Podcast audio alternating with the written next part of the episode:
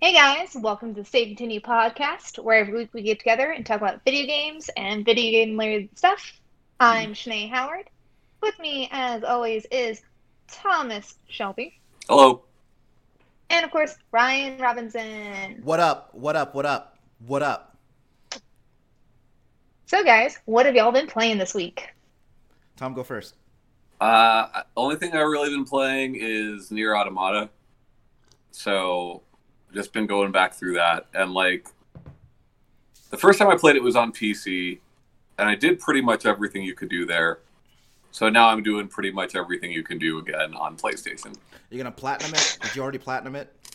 I haven't, but I'm sure I will. It's not difficult. Sure. I mean, not for you. Well, you can buy the trophies in that game. with game money, not Oh. real monies. Yeah, with in-game Oh. money. I was like, okay, that's Yeah. Yeah. That's a beautiful game though. uh. What about you, Ryan?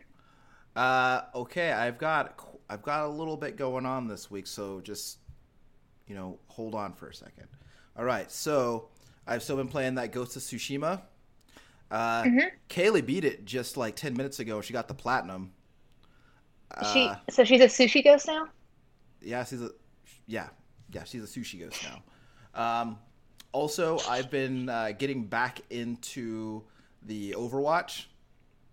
So, I last time I played, I got two play of the games, and I was really excited about that. I felt really cool because everybody, yeah. everybody got to see my face. Everybody watched me shining. Okay, that was fun.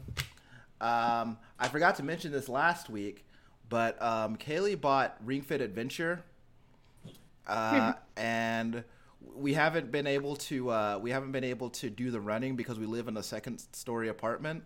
So we do the silent mode. So in silent mode, they have you squat repeatedly instead, instead of uh, jogging in place. So I'm just a lot of like this, and my hammies are, are my hammies got my hammies got sore, but that's a good workout. Um, How's your How's your butt looking? Is it better than ever? it's always been juicy, man. Um, and oh, and last night I got into um, uh, Dragon Ball FighterZ. Uh, not, I I don't I say into it is strong. Uh, I downloaded and booted it up, and I did some uh, I did some practice drills, and I'm starting to get the hang of the combos, the way that they work. Um, I was texting Tom about it last night about the combos, and like it's got auto combos in there by default, and so that was kind of tripping me up. So, but uh, going through the practice drills and doing uh, doing all the different combos that it's like feeding to me was um, was really cool. It it was uh, it was fun, and now it's actually got me wanting to uh, kind of want me going wants me want got me wanting to check out Guilty Gear again to see if I could do the combos in that. Um, it's the same kind of. I, I mean, I'm not well versed in these kinds of fighting games, but as far insofar as I can tell, the combo structure is roughly the same. I mean, they chain. They're chain combos Yeah. in both. So uh, I feel like uh, I, f- I feel like maybe I could try that again in Guilty Gear, um, but I'm pro- I'll probably still always be trash at it. Dragon Ball's okay. I haven't actually played a real match yet, so I don't know. Um, we'll see. I'd like to play a match and see how I actually like it, see how the teams work and everything. But uh, so far, all I know is there's a Vegeta, there's a Piccolo, there's a Goku, and a Trunks. Those are the players. I mean, what else do you need to know? Yeah, and I will say that the ability, what I learned, is that everybody can do fireballs. All of them. I mean, They could all do fireballs. They can all teleport, and I. They do different things, like the, the fireball mechanic thing that you're talking about. Different characters will do different things. They're not all fireballs. Okay, so everybody that I've seen Yeah. in so so far, they can do the Yeah. fireballs and they can all teleport. Um, but uh, yeah, so far it seems like it could be fun, but I don't know. I got the premium edition because it was on sale for about eighteen dollars, which is uh, one hundred nine dollars worth of shit.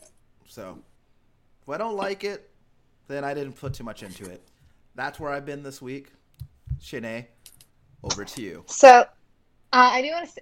say um, one time since we've been, you know, recording from home, uh, you got up to mess with the blinds or something, and I I forgot to tell you, but I did get a comment about how nice your butt was, Thank you. because everyone got a Thank you full to view of it. whoever whoever saw that or whoever said that. Thank you. I don't. Um, I work very hard to eat lots of cheeseburgers to make sure it stays juicy like that. well, I mean, works for you. You Yeah. got a you got a loving partner I- that'll top up your coffee cup. Did I tell you Uh, about the time when I the the day I realized I was fat, which was I was watching YouTube Well, you videos. your butt cheeks move. My butt cheeks moved when I laughed, and that's how I knew. So, uh, I've actually so I bought Pokemon Sword, and I've been playing that, and I knew what some of the criticisms were beforehand, but I didn't know all of them. But I, I, I love it. I've been having a lot of fun. what are the I've- criticisms of it? Uh, so the National Dex thing, um, but they've been adding a lot of Pokemon, so like there's very few that are left out. It, it feels like. Well, let me spoil Um, something for you, okay?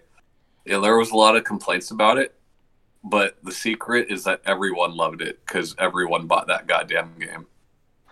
So another complaint is that some of the cutscenes, uh, the Pokemon in there will be facing one direction, but like going the other, so it just like looks really bad, and a lot of people feel like a lot of the animation they just didn't give a fuck about, and they just like put it out there. Uh, also, I mean, also just in general, the um, way it handles like online features and stuff like that.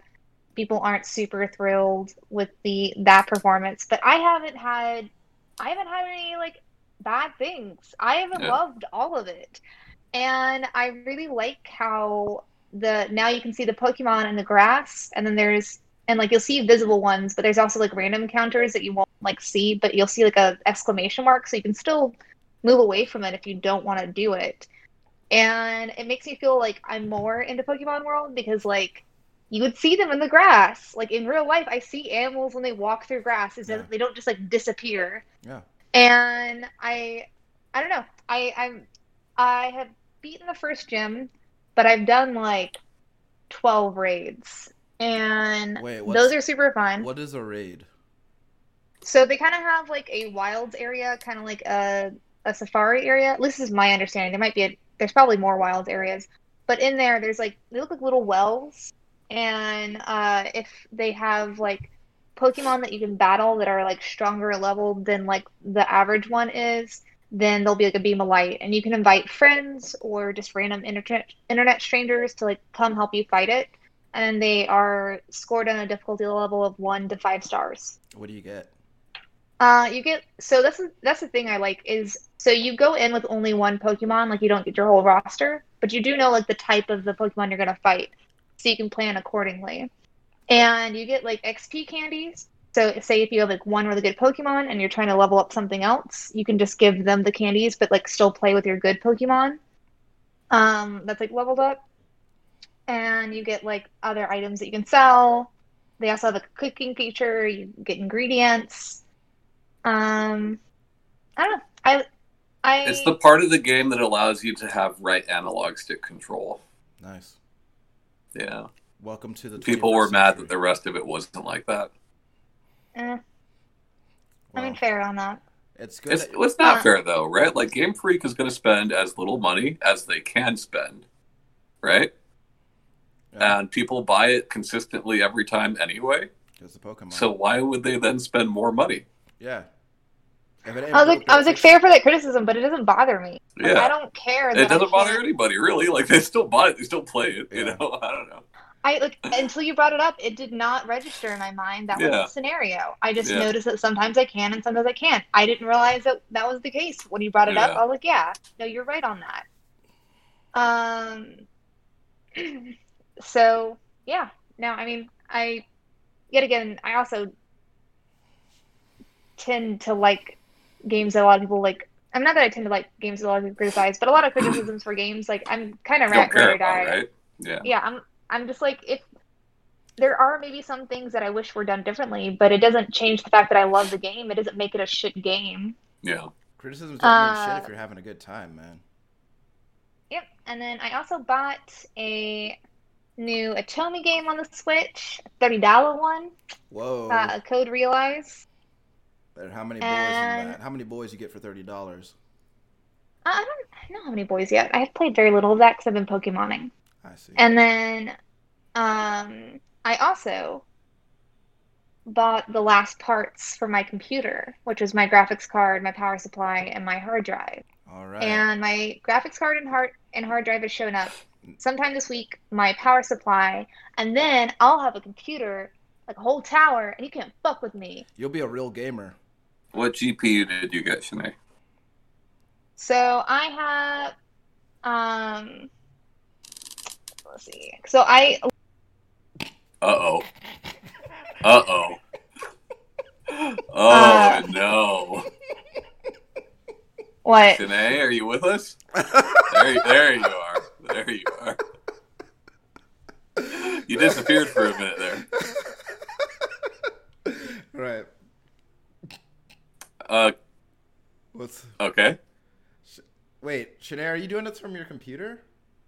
No, I'm doing it through my phone. Oh, because you keep you keep your, Yeah, you keep disappearing. I, I think whenever she exits the app, That's what I didn't. I forgot that Yeah. we're on. That what we're using is not what I we normally do, and I forgot that, that would mess it up if I try to check. oh, So, That's very funny. um, I don't know off the top of my head. That's okay. I was just curious. Uh, I think.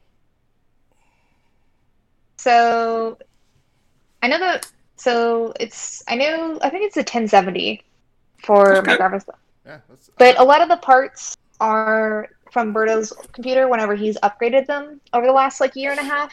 yeah. So I can't really get like some of the newer stuff. I know there's like new ones coming out in September or whatever, but I can't like I can't use it because it's gonna clock out. So we got some pretty decent like we so we got like a and then I got a solid state hard drive. So at least Okay. that one's pretty decent. And then um yeah, no, I'm pretty excited. I've also been playing Halo Reach with some friends online and then I haven't really touched Animal Crossing and I don't want to. I'm really scared about how many weeds are in my village. I pull those for you Thanks. for a price. Mm, no thanks. Mm, okay. And yeah, that's. Did it mess with the recording when I did that or no? No. No, I mean, I was laughing over it, so I think that masked it. um, but as far as this week goes, I was thinking about now that I, I'm gonna have my PC built. You know, I want to know how people uh, make money and most of their money from video games. And I know like there's streamers and stuff now, but I kind of wanted to research like like how have people made money from playing video games throughout history. And I thought it would be a lot like I didn't think it was going to be super long, but I thought that the list would go further like back like starting in the 80s. But uh in my research I did not be able I was not able to find like a lot of good examples or information on that. And it definitely Yeah. seems like it I mean I think like we've talked about it probably on the show at some point. But, you know, it's starting off with just like local tournaments as far as like people getting like winning money or being Yeah. paid for this. For sure. And it kind of and so as far as my research of like people like actually making money from playing games brought me to Walter Day and Twin Galaxies. Cuz I mean I think before that, I think it was like 72 at like either Harvard or Stanford, one of them, they played uh like Starcade or whatever and whoever won that won like a year's supply of the Rolling Stones magazine. Yeah. But like that's not money. No, it's actually a present I might give them back. no, thank you. uh, but yeah, I kind of started there, and then I saw that he started like the first U.S. national video game team um, in 1983, and like I know Twin Galaxies did hold, um, did help. we talked about it before, like. Well, they did do, and they still do, a lot of the record keeping for like Guinness World Records and stuff like Yeah. that about like who gets high scores but they also did start like doing tournaments and touring uh like Walter Day and a couple different groups would go like touring throughout the country to do different tournaments and different prizes. Uh, and then, I mean, there's Billy Mitchell, but like I don't think he made a lot of money doing what he did. I think he just because because when I was looking into him, most of his money was made from like his restaurant. Yeah. And that's even the case now with people that are playing those types of games professionally, right? They're still like making money off of those games. Most of the guys playing stuff like Donkey Kong or Tetris or whatever, uh, They own restaurants. oh, do something else, right? Like uh, Jonas Neubauer owns a brewery. That's how he makes the majority of his money. Yeah, and then it kind of like brought to Evo, like the first Evo in 1996. Battle by the Bay is before Evo. That's what Evo spawned from. Um, so I didn't see like much information about Battle by the Bay. uh, do you know uh what the prizes and stuff were that like off the top of your head? No, I have no idea. I'm sure it was quite small, but I, I don't know. In the hundreds of dollars. Maybe. Okay, so I'd I guess say it was probably still in the thousands, but like, I mean, you know, this So- is when fighting game tournaments were small, small. Yeah. You know, so. I just realized because you said that I was like, "Ah, I think I got my facts on that mixed up. But I think it was I think it was the first where it was actually Evo in 2002, and not Battle by the Bay that the prize was fifteen thousand dollars. It's a lot of money. Yeah. But uh because when I saw that figure, I was just looking up like first Evo tournament prize. So, Right. so it probably was like the 2002, not the 1996 Battle of the Bay one. right? And what's And interesting even- about that, right? Like 15 grand, uh, even back then, isn't like a ton of money. It's a decent amount of money, right?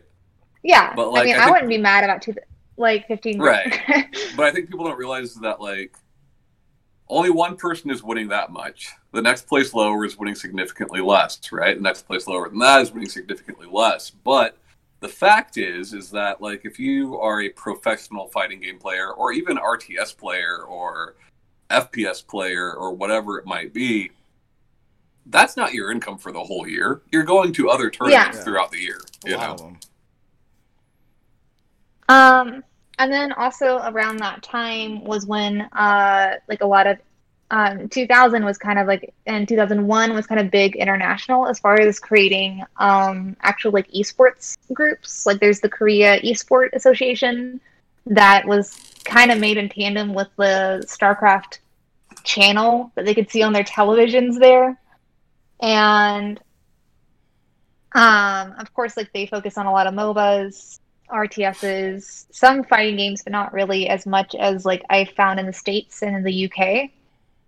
Uh, I am blinking and I realized that I forgot to write down the name of it, but like also the UK uh, esports uh, group was like made like a national one as far Yeah. as like being in control of that. well, and that's like around the time of MLG as well, right? I believe so. On that one, I'm not sure 100% on the date, so I don't want to like Yeah. say bad info. But kind of even across all the different countries, it was just unanimously decided, and it I feel like it's similar with a lot of people who do like podcasts and other stuff, is that they they made teams because it is easier to get sponsorships and put out numbers if you can combine the numbers of quite a few people, and that's why like you've talked about like the podcast coalitions and stuff like that, and like Yeah. communities that go into the same branch so they can actually have some sort of bargaining with these companies. And even then, like, uh, they were practicing just as much as they do now, but like at least 40 to 50 hours a week, definitely more um, for a lot of people. And they still were not making a lot of money from even having sponsorships and being part of a team and working that hard. And it's super crazy. Like when I was researching a lot of this, just like thinking about how much streamers make Yeah. Nowadays. Well, like esports teams then and now are significantly different, though, right? Like esports teams then are more like Overwatch League is now. where it's like we are the Dallas whatevers and we play Overwatch, right? Uh, whereas you have something like UYU or Evil Geniuses, where it's like they've got fighting game players and they have FPS players and they have RTS players, all under the Evil Geniuses umbrella. You know. Um, and then, but I did want to like put a thing out there. So there's a there. So Quake put out um, in 1987 the Red Annihilation tournament, and the prize was the uh, lead. Uh, I think it was the lead developer for Quake gave up his Ferrari, Cool. and I thought that was super cool. Yeah. like, I mean, that's a lot of taxes to pay that you probably Sure, like can't like- afford. Yeah, but you want a Ferrari playing Quake, man. So I mean, that's probably definitely. I mean, that Ferrari is probably worth more than some people make in tournaments today. So, you. Yeah, for sure. Absolutely, it is. it's also like more costly than just getting cash. Yeah. Um, and then I was telling you guys before, but like then I was like, all right, well, like let's go a different route to try and find something before 1990. Like, let's just be generous, say 1999, when people can really start making a good amount of money or let's say a decent amount of money and playing games professionally. And so I started looking at quality teams because, like, I know that not necessarily the people who end up doing quality assessment for games are necessarily like, I love video games and like they're super passionate about it. But a lot of them still have to have an understanding of the video game industry, what is being asked of them, and also development. And surprise, surprise, a lot of companies don't put out for public information when they start their teams or in their structure changes or how much they paid them in in the 1990s. You're right. But you can find averages on that stuff, though. Like, I've looked them up for the show before. Yeah, I found averages, but I didn't see anything for the 90s. Yeah. Uh, just like currently, like what's the average like in today's world? And then I found some for like 2010, but nothing like in the 90s. Yeah. I mean, shocker, it's not super high, right? Yeah, Depending on where you live, it's livable, especially the guys who are testing in Texas. You can make a livable wage. Are you going to have a great living? No, maybe not. But when it's a job that uh, tons of people want to do, or at least believe they want to do, Sure. right? Uh, you can pay less for it. Yeah. I, I Yeah. it's poten- one of those potential uh, one of those uh, potentially foot in the door kind of jobs. Yeah, for sure. A lot of QA guys go on to much bigger things, right? Yeah. Uh, Kyle Bosman started off as QA, but you know, yeah, and I, like I saw like at least today, like most like most uh, people who work for like in house with publishers and part of the team, it's like about honestly, it's about the same amount of like like call center work, like ten to fifteen dollars depending on the company. sure. and like of course the area you know hmm all that adjusted and whatnot so it's not like it is a livable wage if you don't have a lot of things to provide for like if you got four kids and like you're trying to make a mortgage payment maybe being qa is not the not the way that you should go Yeah. Right.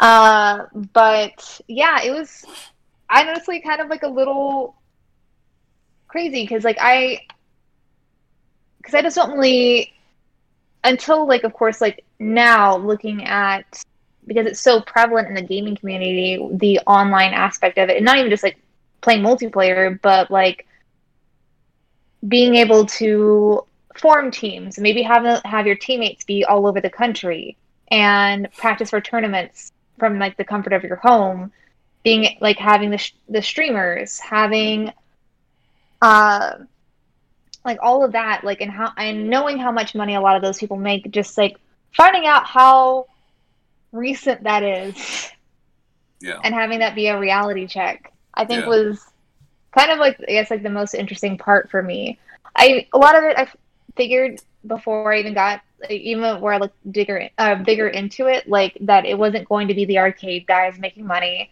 it was going to be a lot of the rts's uh because mainly starcraft uh like mobas fighting games Yeah. uh, for the teams, of course, like first person shooters.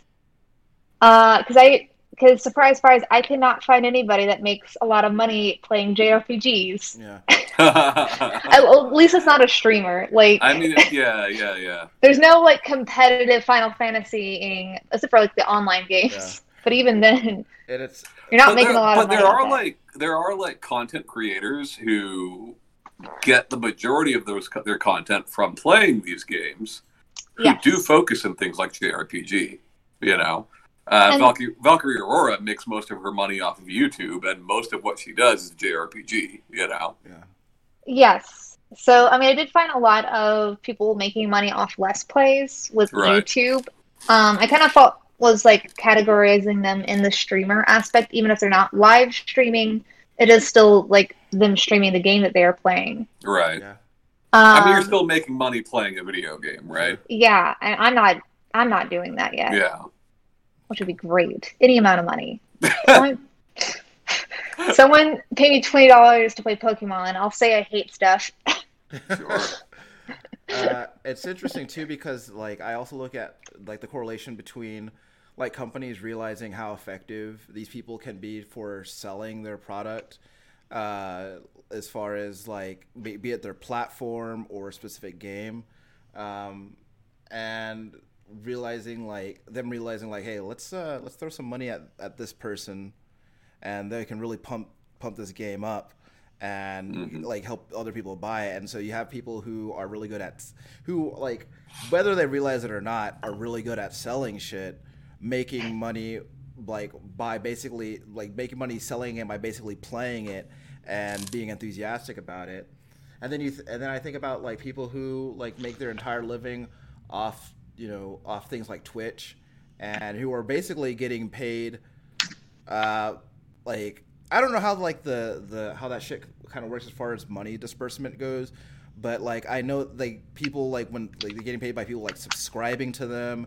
as well as getting a kickback from the platform holder itself And sponsorship yeah, deals, sponsorship Yeah, uh, affiliate, Patreons, affiliate, whatever else. Yeah. affiliate links, um, all that jazz. I I did wonder this. Do you consider? So I considered like because I had to expand it because it's a lot more recent than I thought it was. Like what I considered like making money from playing the video games and stuff like that. So I considered like let's plays. I'm like, all right, you know what? Let's throw those in there. But what about the unboxing videos? People who just because I stumbled upon a YouTube dude. channel no. that all they do is unbox collector's No. editions, and they make Uh-uh. so much money from their channel. And it was Sure, n- but you're not making money playing a video game. At that point, you're unbox therapy or you're a blind bag channel or whatever else, you know? Yeah. Like, that's what you are. Yeah. Call it what it is, right? Like, you're not playing games at that point. uh, Um, but maybe laugh is because it was predominantly like the sexy games where you get like a body pillow in your collector's edition or like the booby uh, Oh, yeah. mouse pad. I didn't even. Yeah. I didn't even know The people still hornier the better, you know? Unboxing video. I mean, if you're gonna make an unboxing video, you better make it sexy. sure. Yeah, get those white gloves like Larry Hryb. And do a little. Man, he was so horny for that Xbox. But no, I don't. I don't count that as like being a professional gamer, right? Yeah, because like at the end of the video, after the video, like they, for all we know, they're throwing the game away. Like you know, like it's just all about like unboxing a product, and it could be and, like these are, and I think that honestly, like them on these unboxing videos can like you can substitute the video game for any other product. And that, that did like devalue those content creators. Like, I'm not saying there's anything wrong with that, but I you're mean- not a professional gamer. Yeah. You know. Uh yeah, but it but I was trying to like broaden it. I was like, well, they are making their money off of video games, but they aren't playing them. Right. So like are what are they a professional of? Because you're getting paid for it. I guess you're a professional content creator. Yeah. I mean, it's like it's all presentation, right? Like you're you're basically just a presenter, and like Look you're at just this box. Yeah, and I think like the whole thing about unboxing videos is that like you can look up any you can look up online what's in the what's in the fucking box. So like you know what's in the box, but it all comes down to like what the person says as they're opening the box and like their personality. It's like the whole like this shit all seems it seems mostly boiled down to personality.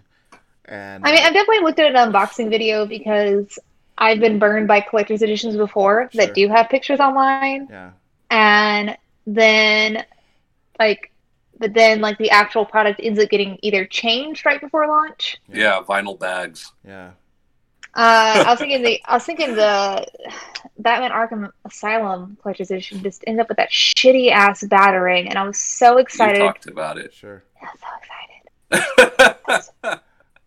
And also, like, you know, like some of the also talked about it, like some of the statues being lower quality than like what it looks like online. So they do are helpful in that aspect as, as a consumer. That's That's not not, I really. not trying to devalue what they do, you know. But they're still not playing a video. Yeah. But they are not gamers. yeah. Like they might be gamers, but they are not professional gamers in that they're making their li- their living playing games. Yeah. You know, uh, that's a different thing. yeah.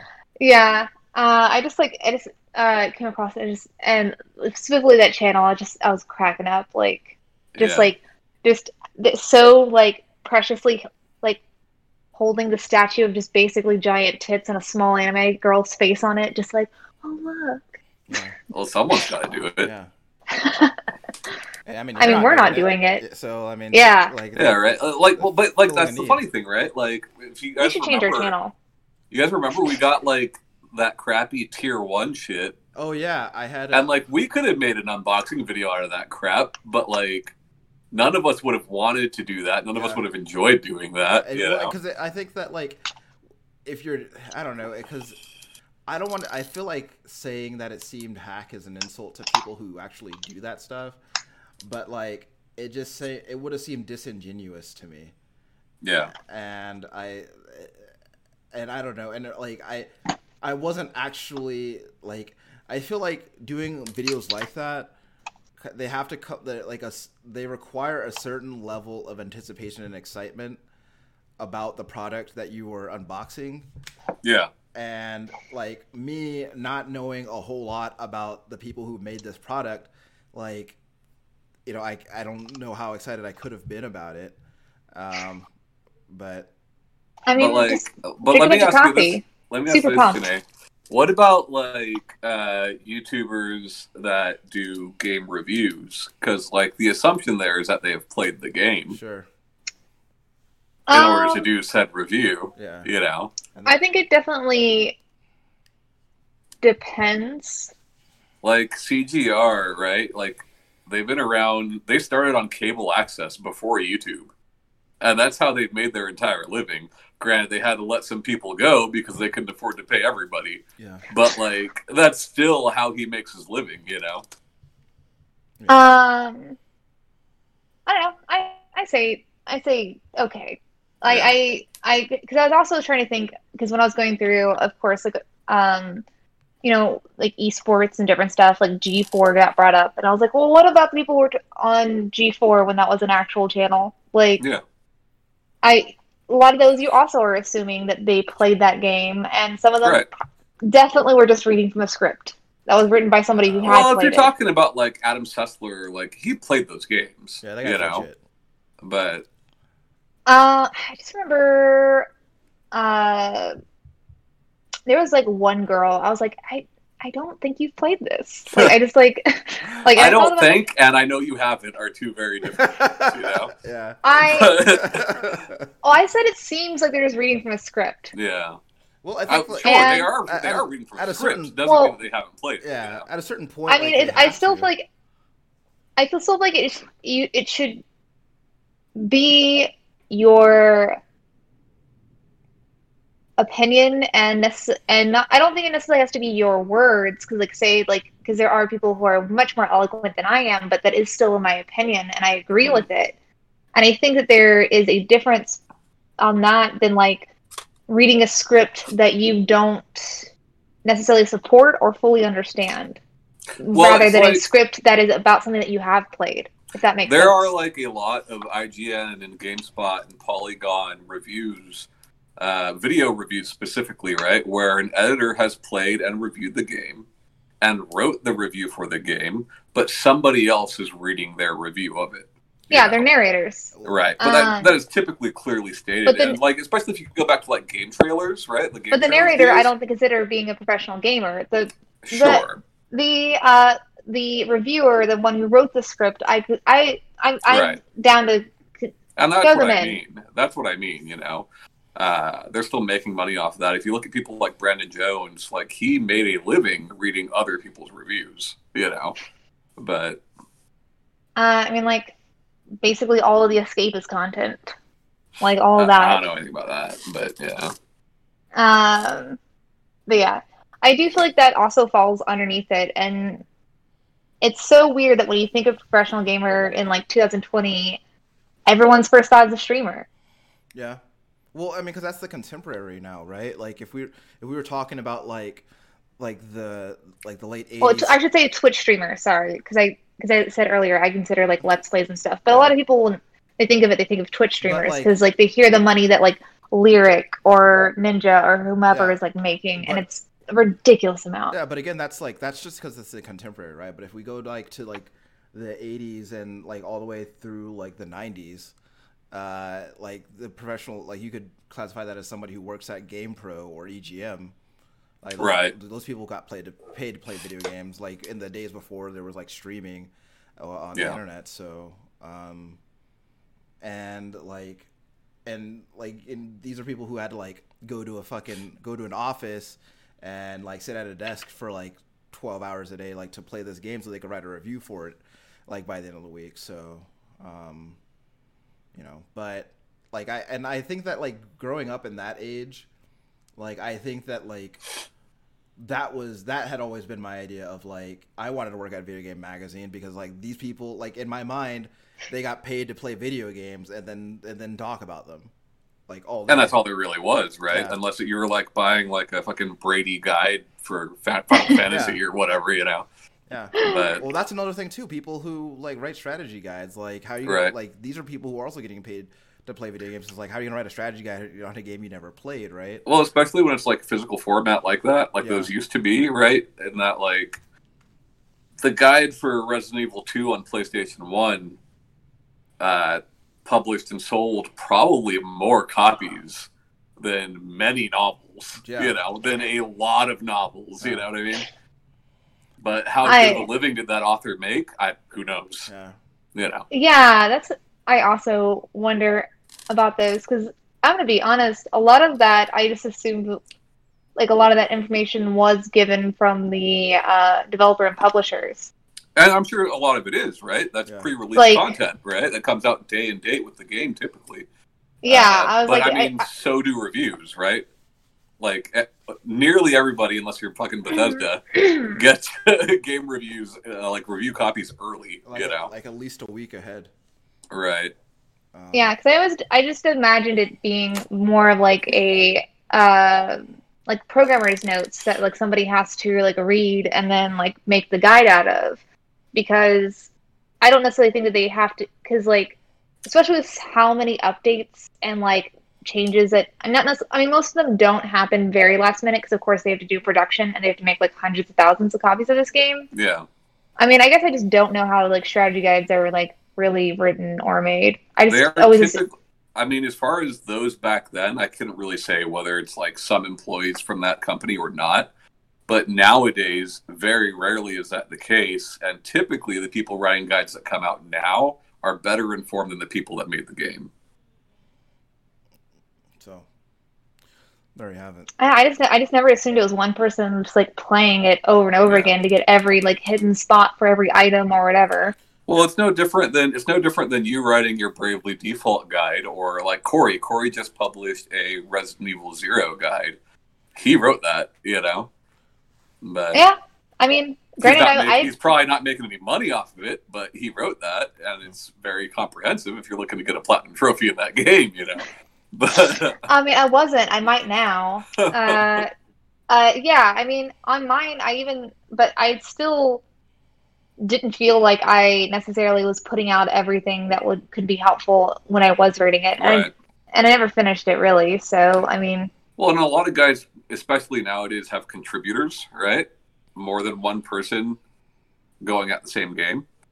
Uh, but yeah, back then, like, I, I do wonder how it worked exactly back then because I didn't pay attention to who was writing those guides back then. Yeah. You know, uh, nowadays you have you, there are plenty of people. There are whole teams that write guides for larger sites like your IGNs and your GameSpots and whatnot. You know, and they are literally making money writing these guys. They're making their living writing these guides. Yeah. You know, I remember when I used to uh, like back in the '90s. I used to get the the guides for Mortal Kombat, had all the moves in them, and I'd look at these guides. and I'd be like, "How do they fucking know? How do they know? How do they know? this, this is like in the these are in the days before like the the command list was in the game itself. So Right. I always be like, how did they figure that shit out? And it never occurred to me that maybe someone just told them how to do those things. But but yeah, like as of now, 2020, right? There are people who make their living writing guides. yeah, And Yeah. the assumption is that they play those games, you know. but yeah. I do feel, yeah. I mean, I do. I mean, it's like, not like Jeanette Garcia, for instance, she makes her money writing guides for IGN. pre- You know, Sounds cool. I'd do it. but like Prima is the one I was trying to think of. I was like, what's the one that I Oh, was yeah. that like was like yeah, I used to that I bought the most from because he because Yeah. I was like I don't think I've ever bought a Brady strategy guide. That but I, I mean, those of. were the two, right? Those Yeah. were the two big Yeah, oh, ones. oh man, I got a whole stack of Brady and Prima strategy guides in my Yeah. at, at my mom's house. Like, like uh, And you can still go online on Amazon and find like generic guides Yeah. to like Super Mario Odyssey or whatever. But you know, like I don't know, it's funny because like But- for me, like a lot of time I would buy those guides and it was like for like the like the artwork they would have in those guides that I I wouldn't see anywhere else. That's sure. what I liked about them. Um, but yeah, I, I guess I, I- I, never thought about like, uh, and then there were like there was al- there was also those guides though that were like, like those those physically those physical guides that were published that were like the unofficial guide for Exactly. whatever, right. You know, That still happens, man. yeah, But uh, Oh my- Yeah. Uh. Oh God. No. I took that back because they made like. I just realized that they made the uh, like cheats, achievements, and like trophies books yeah, for stuff. yeah, yeah. So I never bought it, but I have had them in my possession. tips and tricks, man. Uh. Yeah. No. I. Well, tips and tricks know, I made just, like- money after publishing the same thing month after month. yeah, it worked though. Yeah. I just. I don't know. I just assume like, oh, you're. They know everything about this game. They must work for the company. Must be the company get like telling them where the stuff is. Like I just. and that may have been the case back then. There has to I be, don't know, There has to be, but that's not the case now. yeah. There, I mean, You at, know. at least some of that, right? But um, you know, I don't, I don't know. Yeah. I don't know. Um, it's uh, There's some quality photos where they kept, and I, I just didn't think that they'd like, oh, yeah. I don't know. Sorry, my mind's blown right now. My view of reality has changed. Sure. I don't know who I am as a person. sure. Um, Um, but well, since I have not had a lot of knowledge when it comes to like being a professional video game or person, uh, in whatever like context that is. Yeah. uh, we were talking before that y'all know y'all are aware of a lot of fighting game people who make quite a, a decent amount of money playing. yeah. I would, I mean, I I feel would say quite a bit. That's just be, that's just in our in our wheelhouse, right? Yeah. Like neither Ryan or I are watching competitive StarCraft or anything like that, you know. Doesn't make Uh, Y'all sense. Doesn't make sense to me. We're like we're all Yeah. in bugs, you know. Those Yeah. are the Zerg. Yeah. Uh, yeah. Uh, but like, it's just like, and the amount, and like we were talking about before, like the amount of money that you know they'll make from tournament to, to tournament like varies wildly depending on like the level of prestige associated with that tournament. Are all of them that y'all are aware of like a pot system? Tournaments? Yeah. I honestly couldn't tell you. Yeah. I don't I know. know I some like- of them are, yeah, but I don't know if all of them are. So I think Evo is that way, isn't Yeah. it? For like each category is a different pot. Yeah, Yeah. but as far as like CPT, like I, I know a lot of that money comes from like sales for deal from DLC and Yeah. like other random shit, you know. yeah. Uh, but I'm sure like other people can contribute there. I don't really know. Yeah. Uh, by the way, if anybody listening is somehow less informed of a person than I am, uh, I, I just have gone to quite a couple fighting game tournament spots top it it's always the top eight players, or predominantly, is gets shares uh, the the main amount. Obviously, the first player gets the most money. Yeah. Um, but yeah. Anyways, uh, players though. Well, I'm not even just talking about players like like Woolie Woolie uh, Madden from like Best Friends. You know, he's been doing that shit for like ten fucking years, and even now that Best Friends is over, he's still doing fighting game content, and he makes his living doing fighting game content. You know, Maximilian Dood. yeah, Maximilian Dood. Um, But you know, like guys like that, yeah, Max Maximilian Dood definitely makes more money than Woolie Madden does. yeah, But like Woolie still makes his living off of doing this stuff, you know. yeah. Uh, so there's something to be said for YouTubers slash streamers, you know. Uh, like so what you can is do that. what's best friends? You never watched like Best Friends play Like two best friends. with like Matt and Pat, yeah. you know? No, Yeah, It no, wa- these, these names mean a- nothing to me. it was a comedy uh, let's play channel. Yeah. Were they were they not But- really friends?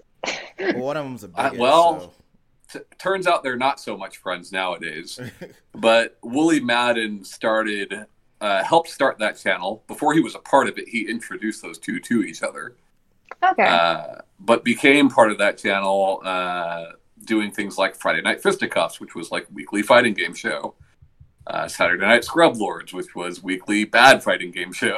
you know, yeah. but uh, he still continues to do that stuff today on his own without those guys. Um, other guys like Justin Wong. Justin Wong's been around for fucking. oh ever, yeah. Yeah. You know, I, that's a name that I recognize and I'm not in the community. And that's And, not like- just because of you guys. he's gone from team to team. He does a YouTube channel. He does streaming. He is sponsored by a lot of people, but now he has his own team and sponsors other players. Yeah. And like, I don't know how much No Justin team Wong can hold worth. him. I don't know how much he's worth, but I know he's provided like a nice house for his wife and child, and I know he's provided a nice house for his mother and father. And like, he seems to be pretty on top of it financially. Yeah. Um, Um, Mike. Mike and he's constantly being sponsored. Like Victrix sponsored him, you know. Yeah. But, um, so um, supposedly in 2019, and this is a giant variance between one and four million dollars is his net worth. But even if it's one million dollars, Yeah, it's in That the ain't bad. millions. right? Yeah. Like, uh, and the only other I person I, wouldn't wrote say no. was Ricky Ricky Ortiz, who they were at one point part of the same team. Right. Uh, but she's been in the game just about as long as he has. And like, dude, she just recently did something for Vogue. Like, she does, she she puts in work, you know. Yeah. Um, but like, quick, just to go back to Justin Wong, apparently in 203 tournaments, like not counting sponsorships, all the other stuff he did, just 203 tournaments, he has won a combined $129,000 and, uh, well, and 74, well, 129 uh, thousand seventy-four dollars and sixty-six cents. yeah. But the funny thing about that is, like, look at that compared to your higher StarCraft players or your higher ranking uh, fucking Fortnite players or whatever, right? Yeah. Like, because Justin Wong isn't at the top, but he's damn fucking close to it, you know? Uh, there's not, you're not going to find players making much more than Justin Wong in the fighting game scene. Um, uh, Hajime Tokido, Oh yeah. Tokido, yeah. Is the beast. uh, well, I guess four Daigo's the beast, but four hundred and eighty-six thousand dollars. Uh, four four hundred eighty-six thousand four hundred four dollars and forty cents in eighty-four tournaments. I'm on the esportsearnings.com. Let's see how f- factual that all is. Well, it's like, you know, Tokido won Uh. Evo, but like Justin won Evo as well, you know? Uh, see, anyway, Punk, yeah, Punk, Punk. makes some money for sure. uh, three hundred and thirty-three thousand five hundred eighty bucks. Knuckle like- Dew, Yeah, NuckleDu, he doesn't play anymore. Uh, he actually recently got in a pretty bad car accident. oh yeah. um, But Is he okay? uh, yeah, I'm, I don't know if he's okay. He's alive. I know that. yeah. oh yeah, that's what I meant. Like, But like, uh, is he alive and not in like critical condition? Yeah. but like, you know, you're naming a lot of 09ers. Um, like, uh, you know, as far as people that have been around for a while is what I thought we were trying to go for. You know, Oh, I just found this website and I was just Yeah. listing what they what they found. Yeah. Uh, well, because I was looking at the net worth, the current net worth of Justin Wong, and then this, and then I found this website that said how much he was making just from tournament winnings. Yeah. But like Justin and Ricky are the two that I constantly go back to, partly because they're my favorite fighting game players, but also partly like they've been around for a long time and they make their living doing this, you know. So, like in the, I mean, I guess this might seem like a stupid question, but is it just that they're good? Like, what does, I mean, I know I'm aware of a lot of things wrong and going on with the fi- with the fighting game community, and not just Yeah. Smash Brothers, but quite a few other games as well. Yeah. Um, is it like as far as people loving them and going back to them, like you say, like there there has to be a reason that like all these like sponsors and different things want to do these things for these players, especially like if they have a name and it's not just the team that they want to support. Yeah. Yeah, well Like, it's funny, right? Is like, it just that they're very good at the game and they, No, the, the sponsors no, know they're going to win, because, or like- like how much does personality really play into it? Personality into it? is a lot of it. It's a lot. Uh, Like, look at, at least in the fighting game scene. Yeah, low, like You know? low tier god. Like he's not a bad fighting game player, but he's like he's got a trash persona. Yeah. So like, Wasn't there somebody who recently got like super high up and that was like really trashy? Ah, that's really vague. Never mind. Ignore that question. but I mean, like, yeah, it is. The personality is a large part of it. Uh, you're not going to make a lot of money streaming. Like, okay, for instance, like Daigo Umehara, right? Everybody knows that name, and he gets sponsorship deals, but he doesn't get sponsorship deals like these other players do because, frankly, his streams aren't as interesting to watch. He Yeah. doesn't he's he, have a. he He doesn't doesn't have, have a, a bad personality. personality. Just, he's like He just have- but he's he's not. just like you know, he's kind of just like a dude.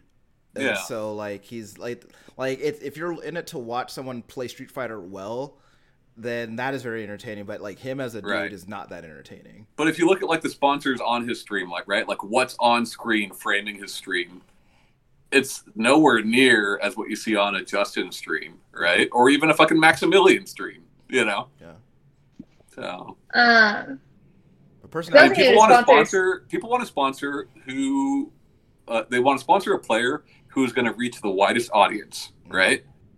And the players that are going to reach the widest audience are, yeah, the good players, but also the players that people want to watch. yeah. You know. uh, because I was just thinking, I was like, because like, I know that you obviously like really put a, you really enjoy talent and skill, Tom. Mhm. So that's what that's like. I so um, and And Justin and You're the- Ricky, I think, are very. I mean, they're extremely talented, extremely skillful. You know, Woolie Madden, while he has competed in tournaments, right? Like he he did a match against Daigo Umehara. He got his ass beat, but he did, he did a match against the guy. He is not the best fighting game player. Maximilian Dood is not the best fighting game player. You know. That's what I was Uh, going to ask you. they have a Like, do you do you personally watch these streamers that are not like necessarily as good? Like, not Yeah, so that they're bad. They're they're, I mean, they could do tournaments and probably better than your average player. Yeah, I mean, I Uh, watched Saturday Night, I mean, Saturday they- Night Scrub Lords they and Friday Night. For years. Uh, I watched Maximilian Dood for a long time, you know, but it's more for like, like it's the hangout, right? Like it's the hey, we're gonna hang out and play some fighting games and make a bunch of dumb jokes, and you know, it's fun. Uh, Is it common to like have different uh, sponsors for? Um, you may or may not know this question or the answer to this question, but is it like so? So like Dago, whatever, and or um, Justin Wong, or I don't know. I don't know. him. Yeah, I. What Go on. his name? Daigo. go on. Daigo. Okay, Daigo or whatever. So when they are playing like professional esports, and Yeah. like whether they're on a team or like on a tournament, just like single, and they have like sponsorships, like you see them on their jackets or like talking about it. Are those necessarily the same sponsors that you're seeing on their streams? For the most Or- part, Usually. for the most part, yeah. Yeah. I didn't know if it's, Justin like, got because it's two different- Victrix, right? So like he he uses that stick in tournament. You see it on his jersey, and yeah, it's on his screen as well. You know, Uh, Daigo Umehara is sponsored by Red Bull, so you see a bunch of Red Bull shit all over the place. Oh, you no wonder you love them. like, But uh, like you I- think with all that but, bull, you'd be uh, more excitable and like- exciting. you know, like R- Ricky Ortiz, uh, yeah, I mean, it's the same with with most of these people. what's funny is like you do see like the gross side of that as well. Like Infiltration was sponsored by Razer specifically for their Raion fight pad. So he's like peddling this fight pad all over Twitter. He doesn't play with a fight pad. he plays with a stick, you know. But Uh, I mean, like, how scandalous is it? Like, if uh, like someone in, is on a team in like esports or like for like a Evo tournament or whatever the other fighting game tournaments are, um, and like they get sponsored by like Mad Catz. Yeah. Is it pretty scandalous if they don't use Mad, Mad Catz on their streams? Like, I don't it's not like I don't know that I've ever seen that. You know what I have seen? I have seen like a sponsored player, like a stick player who is sponsored by that manufacturer who's had malfunction in tournament and had to use somebody else's stick, you know? Yeah. But as far as like on stream, I can't recall ever seeing that. Yeah, because I was like, I was trying to think of like also like, like Red Bull, like you get a Red Bull patch on your jacket or whatever. Like, do Yeah. you gotta be like, is it scandalous if you never see him drink Red Bull at the tournament or on stream? I'll say this: Yeah. like I, I watch Smug like every week, and he's got G Fuel all over. His, he's got G Fuel on his jersey and all his and all his streams. He's got a bunch of canisters of G Fuel behind him. I've never once seen him consume any G Fuel. he surrounds himself with it, but does not imbibe. yeah, That's very funny. That's very funny. but I don't think I've ever seen Daigo Umehara drink a Red Bull, but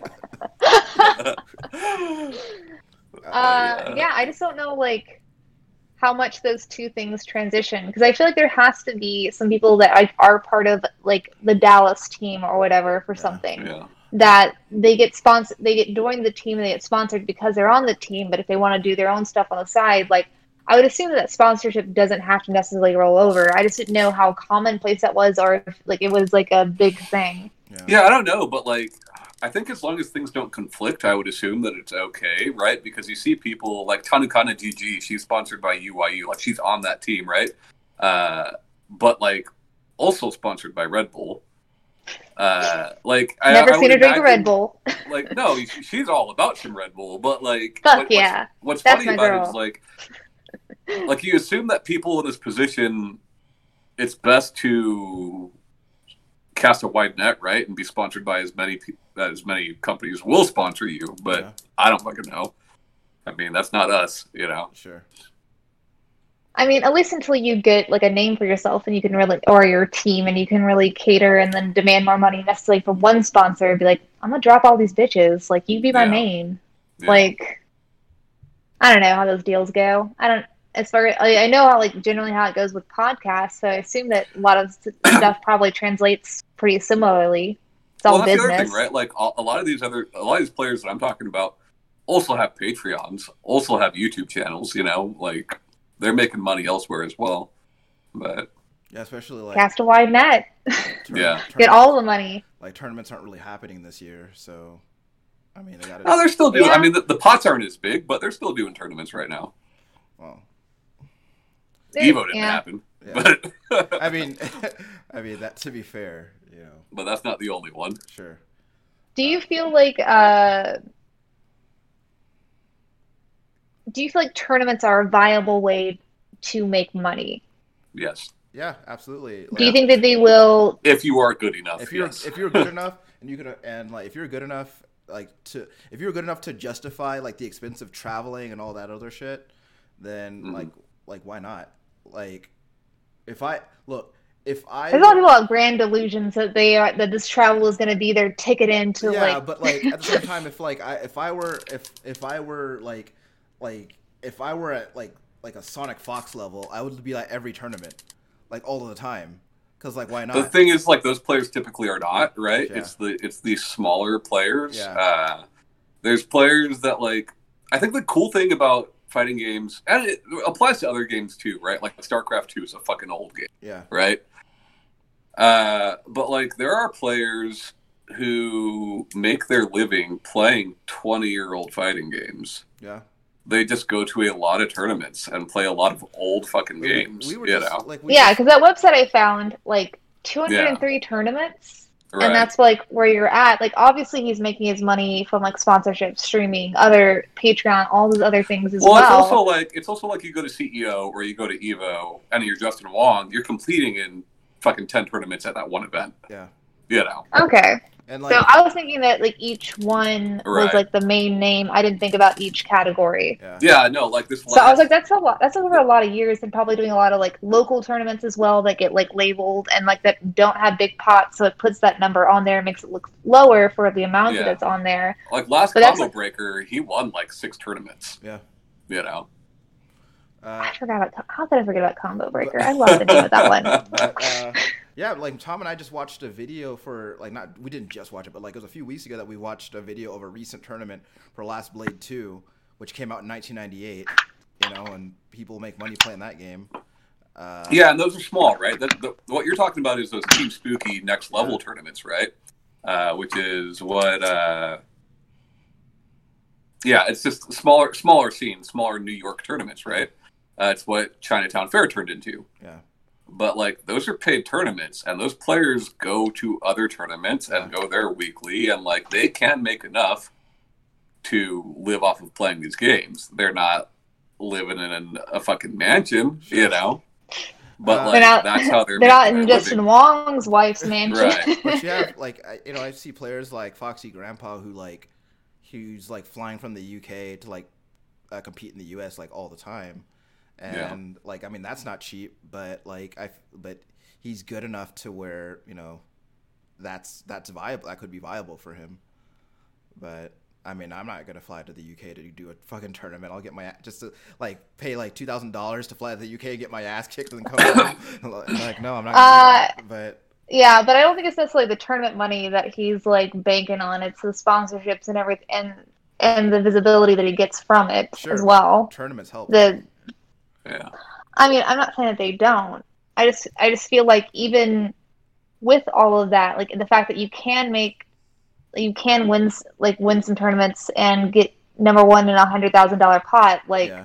is great and definitely would cover the airfare from here to UK, but is like obviously that's not a guarantee. Well, And I'm I talking about like players make that are doing these small tournaments, like you're winning five hundred dollars. Yeah. You know, that are still making a living doing that. They're just doing enough of it.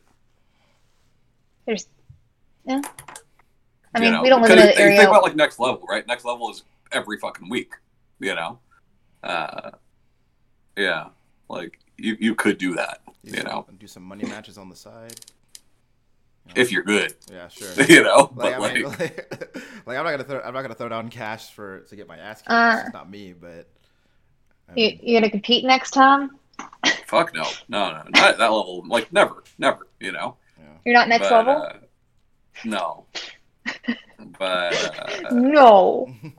yeah, like I I think there's a lot of ways to make money playing games that are just a little more unconventional, like writing guides or whatever else. You know. or what are those Yeah. those people who are like I don't know if I don't know if this is still a thing that people are paying people to do, but being like people who are like Fortnite tutors and Minecraft tutors and Yep. Yeah.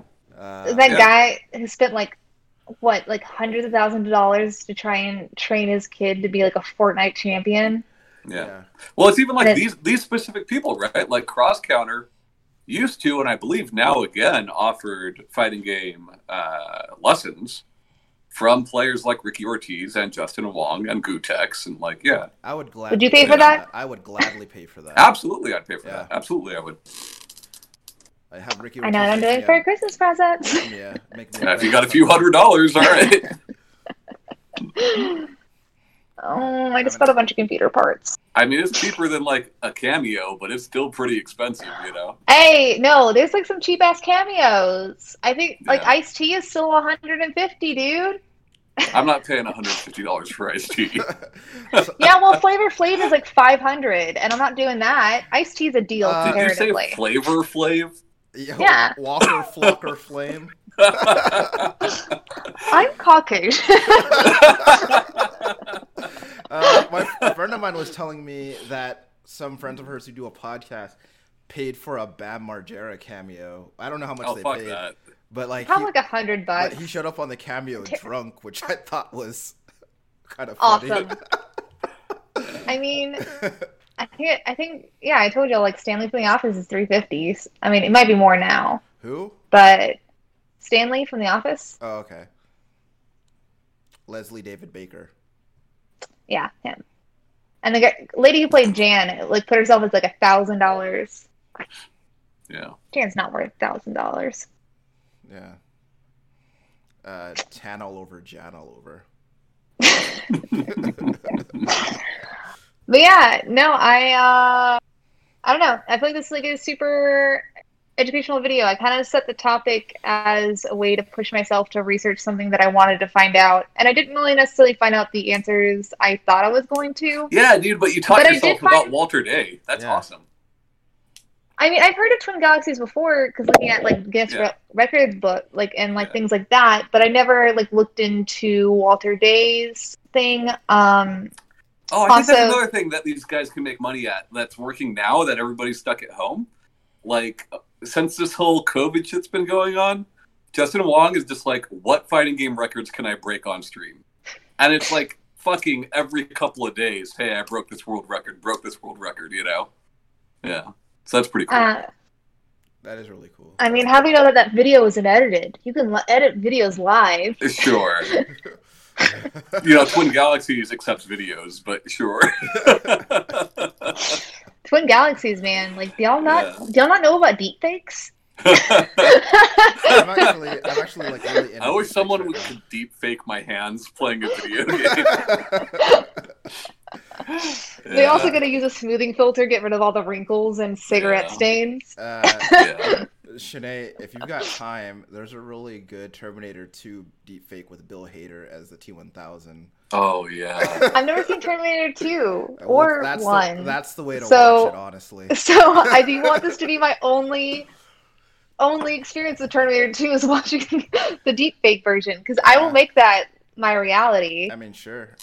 You mean you should do that, and then uh, Shanae, did you did you say that?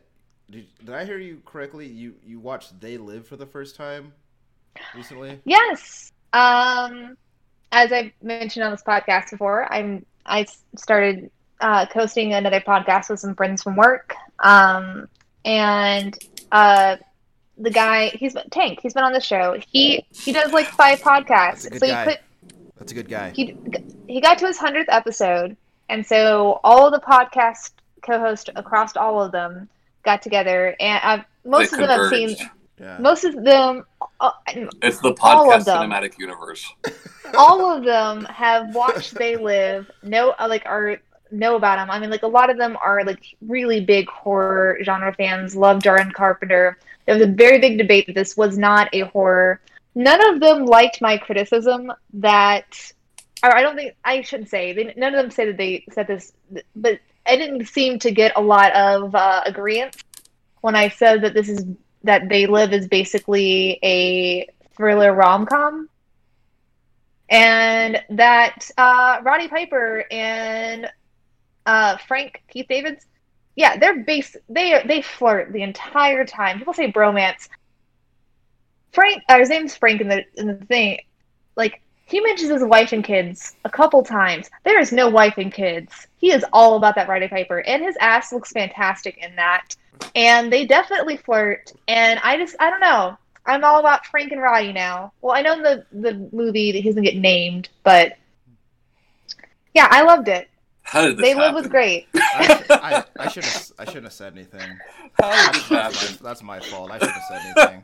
I was I was I, I was proud of you for like a minute, and then like you, you fucked it up. But uh, that like that alleyway scene with all the domestic violence or like fight, whatever you want to call it, Shanae, Uh, was pretty brutal. And they know, and um, I think James he does the uh, horror podcast, and then also does like Stable Studs, the wrestling one with them. Okay. he uh was explaining that like apparently like because whenever he's like holding him up for like the power driver apparently they had to do that like 15 times and every single time roddy was like good down like was just holding it and they would have to hold it before like between scenes which makes it even more impressive That fight scene was pretty good. I also love the ghoulies. I like their design a lot. Okay. What? Nothing. Nothing. I'm glad. Oh, they're aliens, but what? I, I just They call them ghouls in the credits. no. It's fine, Yeah. Shanae. It's fine. I'm I'm glad you saw the movie. I just I just didn't expect you to say the things that you said about it. But it's fine. Like that they're in love, obviously. Yeah. it's just I don't know why you, could- you know people can be fr- just friends, Shanae. That's totally fine. No, that's not fine for Shanae Howard. Everything's an No, Otome. with this rewatch that movie. They flirt I've so seen much. that movie like a million times. uh, Ryan, What? I don't like forget- following a guy unless I know what he's that- taking me to. I don't like like being these people- followed. You forget that Shanae is one of these people who talks about how shitty Jim and Pam are. Oh right, yeah. They're the problematic ones, not the Yeah. fucking, not the fucking psychopath with weapons all over the office. Not him. Yeah. Which one? Who's the Dwight? psychopath with weapons? Oh, him and Angela are cute. Shanae in the show. I, uh, but yeah, uh, if you want to tell me why my opinion is bad, you can reach us on our Discord or, uh, Tom also posts, po- post, posts on Instagram every couple weeks in his words. Um, but hit us up on that. You can find us on most podcast apps. We're also on the YouTube if you want to see our faces. And mm, bye, guys. Bye. Bye.